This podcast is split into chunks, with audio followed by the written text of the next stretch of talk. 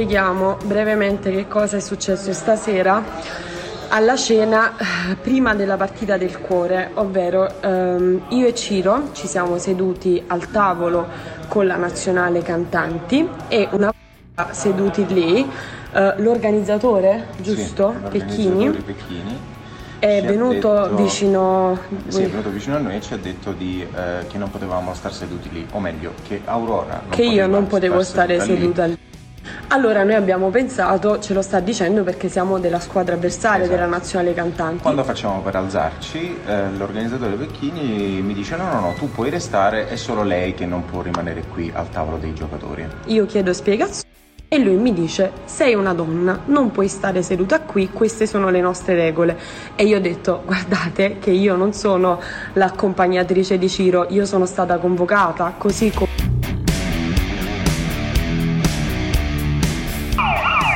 a culo.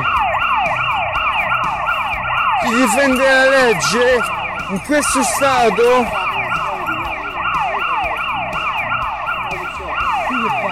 In questo stato chi difende la legge viene marginato ok? Eh? Vaffanculo va. Facco Chi difende Eurovisione, Fabio? Chi difende Eurovisione? Diciamo al nostro amico drogato. Beh, adesso.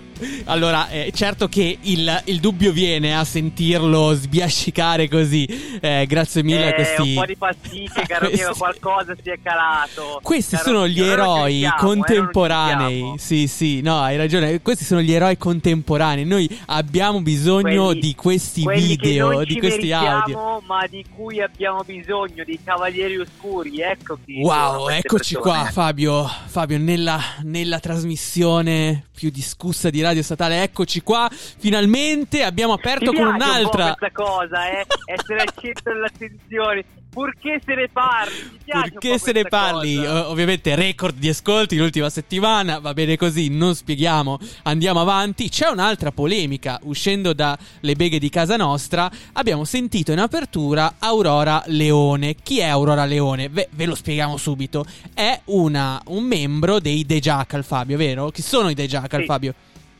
Sono un gruppo comico di Napoli, tra l'altro è stata anche vincitrice, anzi finalista Italia Got Talent Sì. Qualche anno fa e eh, è stata caldamente invitata ad abbandonare il tavolo eh, della cena pre-partita del cuore. Una partita del per cuore- eh, beneficenza, no? Per eh, Esatto. raccogliere fondi per il cancro, eccetera, eccetera, o per qualche altra quella malattia. ogni anno, dai, quella, quella dei bolliti con Enrico Ruggeri che è un 4 con 20 Però comunque è, a, scopo, di a, a scopo benefico, No, certo, non, è, non lo esatto, guardi per esatto. quattro, quattro panzoni, adesso non voglio fare body shaming, però chiaro, eh, ci sono, sono un po' fuori forma eh, e poi però ci sono anche giocatori bravi e la cosa bella di queste partite è che ci sono anche le ragazze che giocano insieme ai ragazzi, no? Eh, quindi eh, è, già, è già successo con la Capotondi, no? E, e questa volta doveva toccare anche ad Aurora Leone, questa comica dei The Jackal. Però, Fabio, come hai detto tu, c'è stato questo caso, no? Alla cena,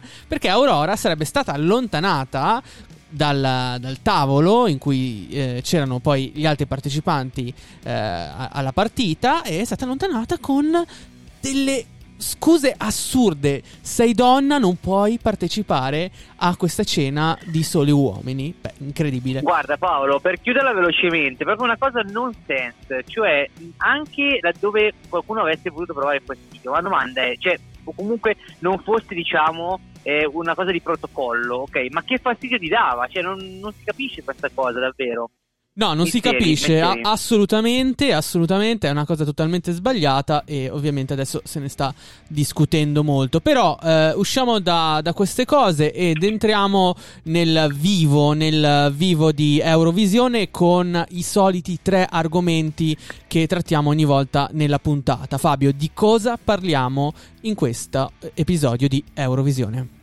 Certo Paolo, perché parleremo del dirottamento aereo da parte della Bielorussia, che è un po' diciamo, stato l'argomento mainstream in Europa in questi giorni, poi parleremo, parleremo di una cosa importante che in realtà è passata un po' invece in sordina, cioè il famoso accordo tra l'Unione Europea e la Cina eh, sul eh, gestione diciamo, delle attività economiche. Quello firmato a fine dicembre, ve lo ricordate perché ne abbiamo parlato nei precedenti podcast, nei, nel primo podcast di gennaio, quindi vi invito anche tutti i nostri ascoltatori a andarselo a rivedere, poi comunque ne parleremo e poi parleremo anche della birra perché sembra che in Romania ne bevano davvero tanta. Certo, dalla birra a tutta birra per uh, la nuova Mamma mia, basta, puntata di Eurovisione. Cosa. È andata così.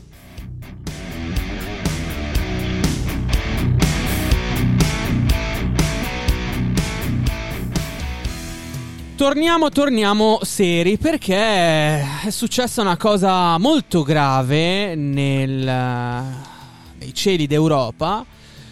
Parliamo della Bielorussia. Parliamo della Bielorussia e parliamo di un dirottamento che è avvenuto eh, nella uh, scorsa settimana, uh, domenica, se non sbaglio, correggimi. Domenica Fabio. mattina, sì, domenica, Domenica mattina. cosa succede? Un uh, volo di Ryanair che sta sorvolando lo spazio aereo della Bielorussia viene affiancato un aereo della Ryanair viene affiancato da un caccia bielorusso e questo caccia bielorusso fa fermare, fa atterrare nell'aeroporto di Minsk l'aereo. Perché? Perché succede tutto questo? Perché sull'aereo c'è un dissidente bielorusso, un blogger. Chi è questo blogger, Fabio? Allora, questo blogger si chiama Raman Pratasevich eh, eh, ed era in compagnia della sua fidanzata che si chiama Sofia Sapega, ok? Ed è un blogger bielorusso che da anni sta combattendo contro il regime di Lukashenko, ok? Creando tutta una serie di canali di comunicazione, non ultimo per esempio la famosa eh, chat Telegram o canale Telegram Nexta che in Bielorussia è illegale oppure anche diciamo eh, affiliandosi a varie formazioni di destra come il Right Front eh, eccetera ecco. Sì. diciamo che è da anni un contestatore del regime ecco allora cosa è successo? è successo che ufficialmente la, la Bielorussia Sì. ha detto attenzione ragazzi su questo volo c'è un allarme bomba ma era assolutamente un pretesto perché nel momento in cui questo volo è stato intercettato dai cacci e, fa- e- e fatto di, eh, atterrare all'aeroporto di Minsk, guarda caso Raman Pratasevich non c'era già più ed era stato praticamente portato via dalle forze dell'ordine, quindi oggettivamente Certo. si pensa che sia eh, un dirottamento a scopo appunto di incarcerare questa persona. Paolo, riprendo brevemente Sì. eh, i tempi diciamo dell'avvenimento Sì. perché alle 9.28 il volo decolla da Atene verso Vilnius. Sì. Perché verso Vilnius? Perché Raman, Raman Patrasevich, da anni si è, eh, è- si è allontanato dalla Bielorussia perché oggettivamente eh, lo vogliono mettere in prigione, Sì. ok? E allora è andato a vivere, esiliandosi di fatto a Vilnius in Lituania, ok? Ecco, l'arrivo previsto a Vilnius di questo volo era alle 12. Alle 12.21 nel frattempo, eh, quindi praticamente una ventina di minuti dopo il previsto atterraggio, eh, l'aereo Mm. atterra sì, ma a Minsk, ok? Certo. E riparte dopo un'odissea durata praticamente 6 ore, perché riparte alle 19.47 e arriva poi alle 20.27 poi a Vilnius. Ovviamente tra l'incredulità anche degli altri passeggeri Dei che erano con passeggeri, lui, insomma. chiaro. Sì, sì, eh, infatti alcuni hanno descritto questa manovra come veramente un atto di terrorismo di Stato perché è chiaro che sono stati presi eh, eh, dei seri provvedimenti anche da parte dell'Unione Europea che ha dato ulteriori sanzioni adesso a Lukashenko, infatti eh, è notizia di oggi, cioè mh, è notizia di ehm, mer- eh, Martedì. martedì che eh, appunto siano arrivate le sanzioni europee alla Bielorussia. In realtà sono sanzioni estese perché eh, l'Unione Europea aveva già eh, sanzionato alcuni, alcuni personaggi imprenditori bielorussi eh, e oggi c'è stata un'estensione, un'estensione anche particolare per quanto riguarda il divieto da parte delle compagnie aeree europee eh, di eh, varcare il, eh, la- lo spazio aereo bielorusso e quindi ovviamente parliamo di voli civili. E dunque è una mossa molto forte da parte dell'Unione Europea perché stiamo parlando di un vero e proprio caso internazionale che ha eh, attirato l'attenzione non solo dell'Unione Europea ma anche degli Stati Uniti che si sono detti scioccati dall'avvenimento, ma ha attirato l'attenzione anche della Nato che ha parlato di incidente grave e pericoloso e ha attirato l'attenzione anche dell'ONU che ha dichiarato che eh, farà un'inchiesta sull'accaduto. Fabio, eh, vogliamo, Sì, dire, diversi- vogliamo dire qualcosa sulla Russia? Perché qua c'è anche tanta Russia eh, nella questione del dirottamento dell'aereo.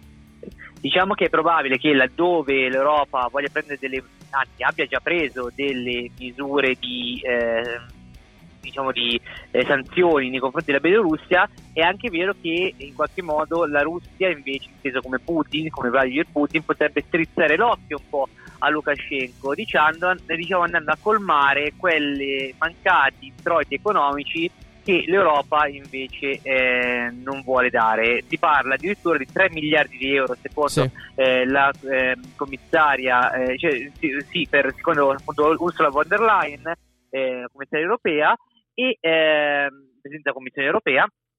E sembra che erano già pronti, dice lei, eh, per appunto essere concesse Certo. Bielorussia all'interno dei famosi recovery fund. Ok? E invece eh, sembra che in questo momento siano bloccati, dice lei, finché la, la, eh, Bielorussia non diventa una democrazia. Poi è importante anche la presa Sì. di posizione di Michel, Sì. che di solito dice insomma dà un po' le ricette della caprese, per eh, perché questo fa Michel, diciamoci la verità. Quando, Eh, non- quando non occupa la sedia di Ursula von der Leyen, diciamo. Eh, quando non occupa l'esatto, però in questo caso si è un po' aperto, evidentemente, perché ha parlato di scandalo internazionale. Ecco. Ecco. Sì, sì, la, veramente la, la condanna è unanime in Occidente. L'unico che non condanna è proprio il ministro degli esteri Lavrov che ha detto che... Eh, beh, è un grande classico, un grande classico. un grande ca- ormai Lavrov eh, ci, ci stupisce sempre ogni volta, però è chiaro che lui mantenga sempre la, la stessa linea no? contro l'Europa e ha detto che il, il dirottamento alla fine è ragionevole, no? Perché ragionevolmente serviva un chiarimento tra il blogger e Lukashenko. E, alcuni giornali hanno anche ricostruito un dettaglio particolare, no? Anzi, due sono dettagli particolari. Uno, sostengono che a bordo dell'aereo ci fossero i servizi segreti, appunto, sia della Bielorussia che i servizi segreti della- di Mosca. E che ehm, il- la Bielorussia abbia eh, come, come dire, giustificato il dirottamento dell'aereo con un sospetto allarme bomba. Però, Sì, sì, lo dicevo prima, Paolo. eh, scusami, eh, infatti, ehm, però eh, a me questa cosa ha incuriosito molto, no? Perché eh, questa roba è stata poi smentita, giusto Fabio? Cioè, sosten- Sì, è una cosa concreto, cioè, allora- insostenibile. Non abbiamo... Esatto, non, uffi- non ufficialmente, però di fatto sì. E tra l'altro una cosa interessante, caro Paolo, è il motivo per cui eh, Pratasiewicz si trovava ad Atene, ok? Perché ufficialmente lui dice che era in vacanza, però è altrettanto vero che ha, ha incontrato eh, nella capitale greca la dissidente Svetlana Tikhanovskaya, ok? Ok. che non sarebbe altro che colei che si è candidata contro Lukashenko Sì. ha vinto, ma nel momento in cui ha vinto Lukashenko non ha accettato la vittoria, Eh, ha di fatto fuggire. occupato tutti i posti di potere, il palazzo tramite la forza e rep- Sì. eh, reprimendo insomma le proteste di Sì. piazza e ha, l'ha costretta per la sua stessa sicurezza personale a ripiegare eh, anche lei in territorio straniero, in eh, Lituania anche lei mi pare. Sì. Guarda, per, per finire noi diciamo una cosa, eh, che appunto il video in cui eh, è apparso recentemente eh, Roman, il blogger 26enne, è un video abbastanza inquietante perché lui è pieno di lividi, no? Anche se sembra che abbia Sì. anche una Anche bruciatura. se lui dice che sta bene, eh. Beh, lui dice che sta bene perché è concordata quella, quella dichiarazione, Sì, cioè non è, è libero molto di, non è libero di dire quello che vuole perché ha anche fatto una, una sorta di confessione, no? Di- sostenendo di essere uno degli autori delle agitazioni no? in Bielorussia. Ed è abbastanza inquietante quella cosa lì. Eh, con questo eh, seguiremo da vicino le- gli eventi in Bielorussia, come abbiamo f- sempre fatto, dalle proteste di piazza fino a questo nuovo aggiornamento. E ora andiamo avanti e passiamo al prossimo argomento un pochino più soft.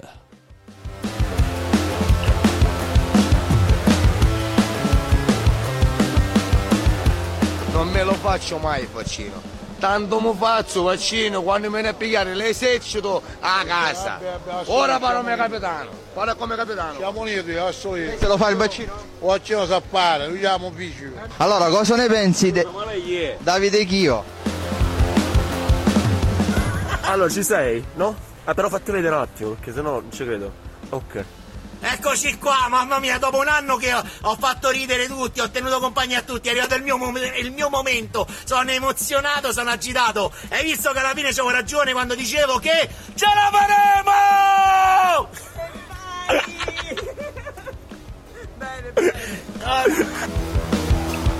E come non riconoscere questo eroe contemporaneo della realtà, un eroe Io che mi è illumino, sbucato. mi illumino ogni volta perché, che sento la sua voce. Perché questa voce è inconfondibile, cioè è, è inconfondibile Fabio. Eccola, eccola, fammela risentire. Sul balcone, mentre tutti suonavano. Fabio Silvestri, ragazzi, sono onorato di chiamarmi come lui. Sono onorato di chiamarmi come lui. Fabio Silvestri, beh, non lo so, è un onore, non lo so. Secondo me mm, Eh, potremmo, assolutamente, potremmo caro Paolo, discuterne perché non mi sembra tanto a posto il signor Fabio. Però, però, però. Eh, allora, giungiamo eh, verso nuovi, nuovi orizzonti, orizzonti anche alcolici, da- dato che, insomma, per, per dimenticare anche Fabio Silvestri bisogna bere molto. E allora andiamo su una bevanda alcolica molto utilizzata, molto consumata in Europa e anche immagino nel mondo. Parliamo di birra, di birra. È stata fatta una classifica sul consumo medio di birra nei vari paesi d'Europa del mondo. Fabio, Esatto, la famosa bevanda che fa schiuma ma non è sapore, eh, amico mio. eh, eh, qua ci vorrebbe la clerici, però. eh, vabbè, comunque. la. Ma non si può dire. Allora, allora, e quindi c'è. quindi c'è, c'è questa classifica su- sulla birra. E ragazzi. Qua, qua scalano le classifiche i paesi del nord e dell'est. Perché, attenzione, Dell'est, dell'est. perché noi quando pensiamo alla birra pensiamo a una cosa particolare. Pensiamo all'Oktoberfest, no? ai grandi festival dove tu ci sei stato, Fabio. Io non ancora. Però Fabio ci è andato, no? Ha bevuto birra, ha pippato cocaina. eh, c'è quel No, video. no? così, a parte che non sono Damiano dei Maneskin, prima di tutto. Quindi non voglio che mi si accusi.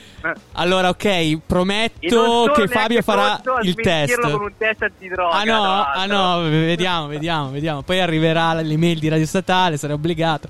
Allora, eh, Le querele. le querele. Allora, quindi eh, c'è una novità in questa classifica perché eh, la Germania era nella top 3, no? Eh, nei primi tre posti e invece è stata scalzata, è stata superata nell'edizione del 2021 da una, una nazione che, boh, eh, sì.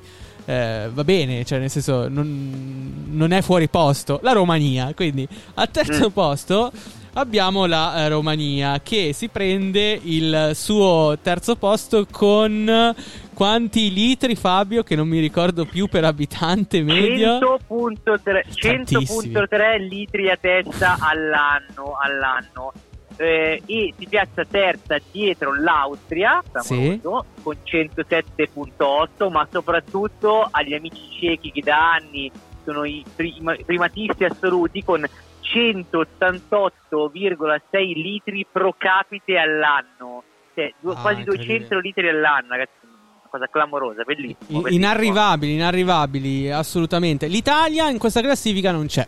Perché forse Ma neanche tra preferiamo. i primi 10, neanche tra i primi 10. Eh no, no, però, no, nei primi 10 eh, o, o in- nella classifica mondiale, non lo so. E tra i primi 10 sicuramente non la vedo perché ho qua sotto No. la classifica. Forse perché preferiamo il vino, Fabio, semplicemente perché Può abbiamo essere, altri gusti alcolici.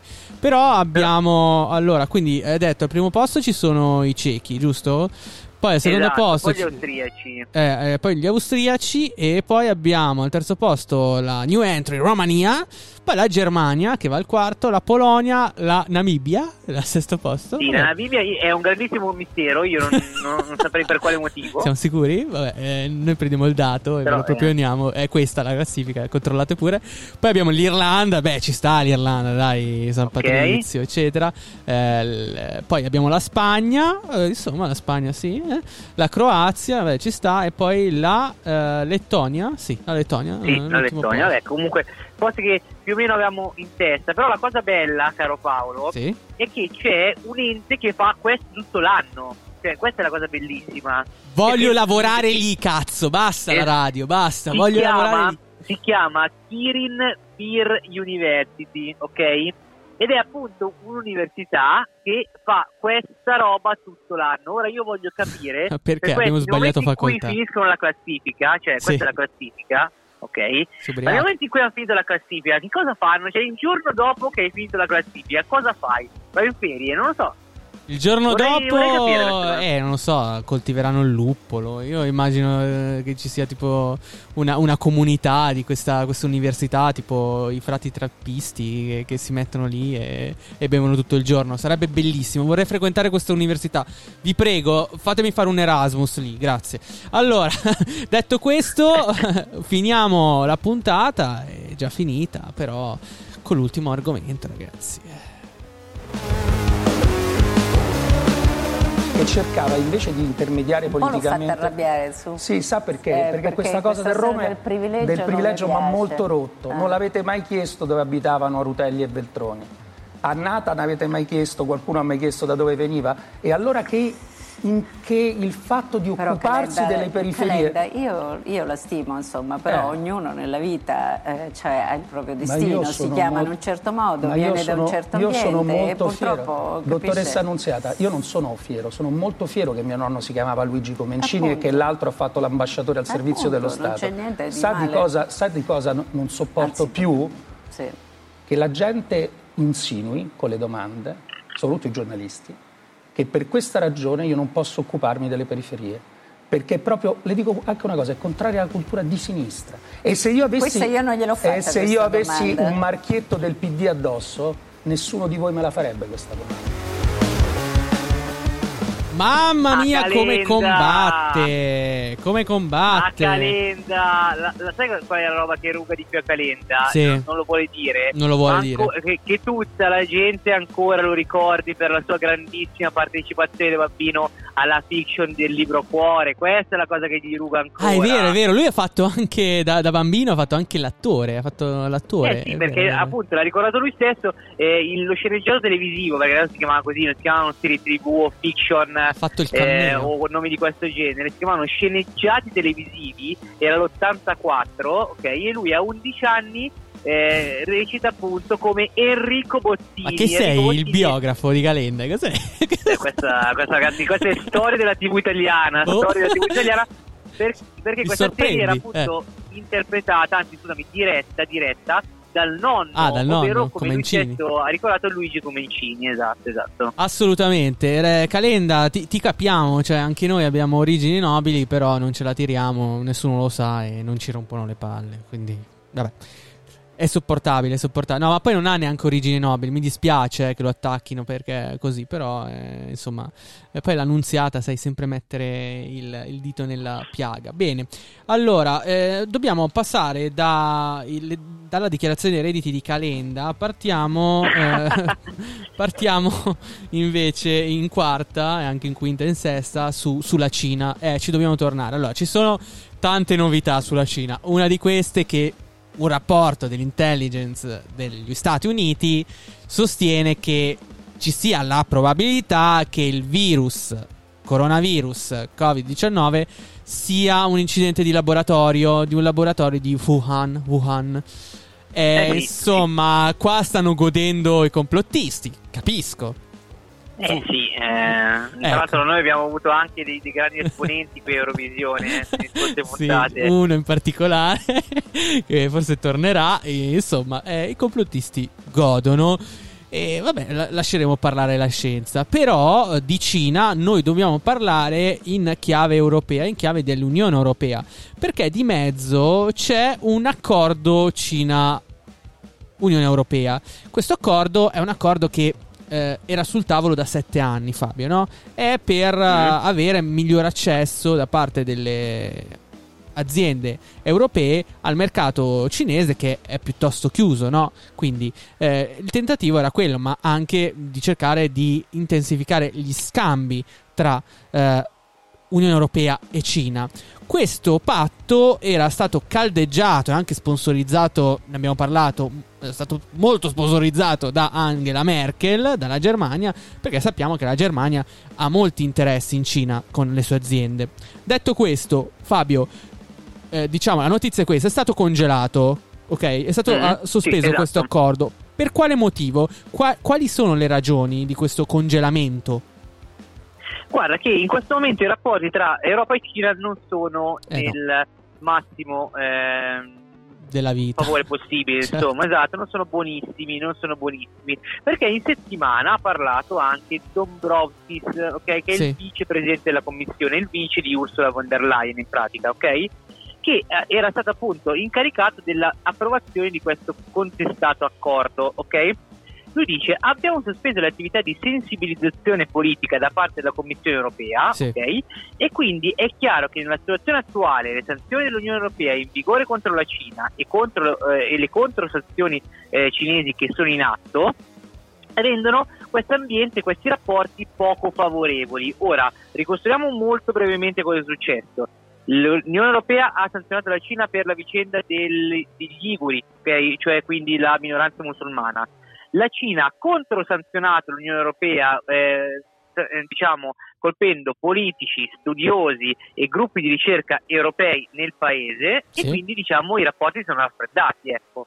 Sì, si sono raffreddati, appunto come dici tu, ci sono state queste sanzioni reciproche, no? Eh, so- soprattutto eh, c'è, c'è questo caso, come, come sottolineavi tu, dei diritti umani, cioè eh, i diritti umani in una regione particolare che come eh, abbiamo sottolineato anche tante volte qui ad Eurovisione eh, è la regione in cui ci sono questi mh, campi di, di concentramento dove, viene, eh, dove lavorano, vengono rieducati, così dice il partito cinese, gli uiguri, eh, che sono questa minoranza musulmana che, che- che vive in Cina. E ehm, questi uiguri stanno subendo delle vere e proprie violazioni per quanto riguarda i loro diritti umani e tutto ciò sarebbe stato denunciato da parte dell'Europa, da- soprattutto dal Parlamento europeo, quindi uno que- dei, eh, dei membri del Parlamento europeo, il presidente del Parlamento europeo, David Sassoli, è stato sanzionato, Fabio, no, dalla, dalla Cina. Quindi Esatto. c'è, c'è anche una, una reazione muscolare da parte di Pechino per quanto riguarda le critiche eh, della- del suo funzionamento interno. Eh, que- la cosa interessante però di, di questa eh, vicenda ehm, eh, è il fatto che ehm, la, la- la strategia che eh, era stata eh, adottata nei confronti di 17 paesi da parte della Cina, ovvero la Silk Road, no? ti ricordi? Eh, c'era, c'era- c'era stato quel patto anche che, che avevamo firmato noi, se non sbaglio, con, con Di Certo. Maio. Ehm, che era La stato via della seta. la via della seta, ecco, eh, c'era stato appunto questo accordo economico, geopolitico che la Cina voleva, che aveva fatto proprio per farsi amici alcuni paesi europei, 17 del- della zona, per farvi capire, centro-orientale no, del- dell'Europa. Ed era appunto l'accordo che si chiamava 17 più 1, dove più 1 ovviamente è la Cina e 17 erano i paesi europei. In queste ore la Lituania, uno di questi 17 paesi, ha deciso di chiamarsi fuori da questo accordo e ciò eh, questa cosa potrebbe innescare una, una reazione a, a catena, a cascata e potrebbe sgretolarsi anche questo accordo della Silk Road dei 17 più, più 1. Sì, caro Paolo, andiamo giusto per chiudere eh, a ricordare che cosa in questo caso rinu- a che cosa rinuncia l'Unione Europea, ovvero Sì, a eh, una minore discriminazione delle aziende europee in Cina, sì, a una maggiore trasparenza invece sulle informazioni degli investimenti che vengono fatti. Sì, sia in Cina da parte di eh, aziende europee sia il contrario.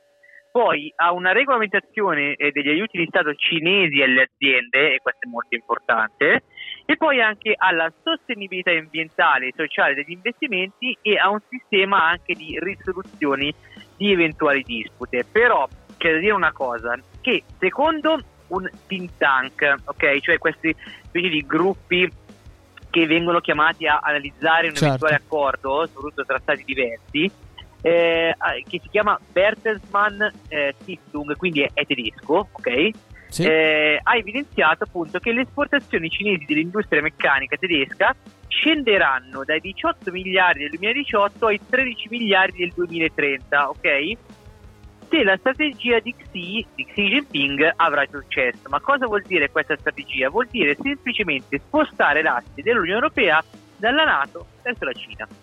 Semplice, semplice. Ecco, e abbiamo spiegato le linee su cui si muovono gli accordi, su cosa stiamo su quello che stiamo rinunciando, eh, a quello che stiamo rinunciando. Insomma, eh, questa è la situazione tra eh, Unione Europea e Cina. E con questo noi vi salutiamo, finisce Eurovisione, una puntata eh, dedicata all'attualità europea. Dall'altra parte del microfono, come sempre, c'è il mitico Fabio Simonelli. Bravo Fabio, va sempre sul pezzo. Eh, insomma, eh, non ci possiamo Eh, faccio come lamentare. calenda però, eh, faccio come calenda che minimizza. E io faccio come l'annunziata. E allora se l'è un po' presa, eh, se l'è un po' presa. Benissimo, sapete dove trovarci? Sui social, su Instagram, su Facebook, avete qualcosa da dirci, volete insultarci anche voi, fate pure, tanto questa settimana abbiamo già dato. Finiamo la puntata di Eurovisione in questo modo, grazie a tutti e al prossimo episodio, ciao.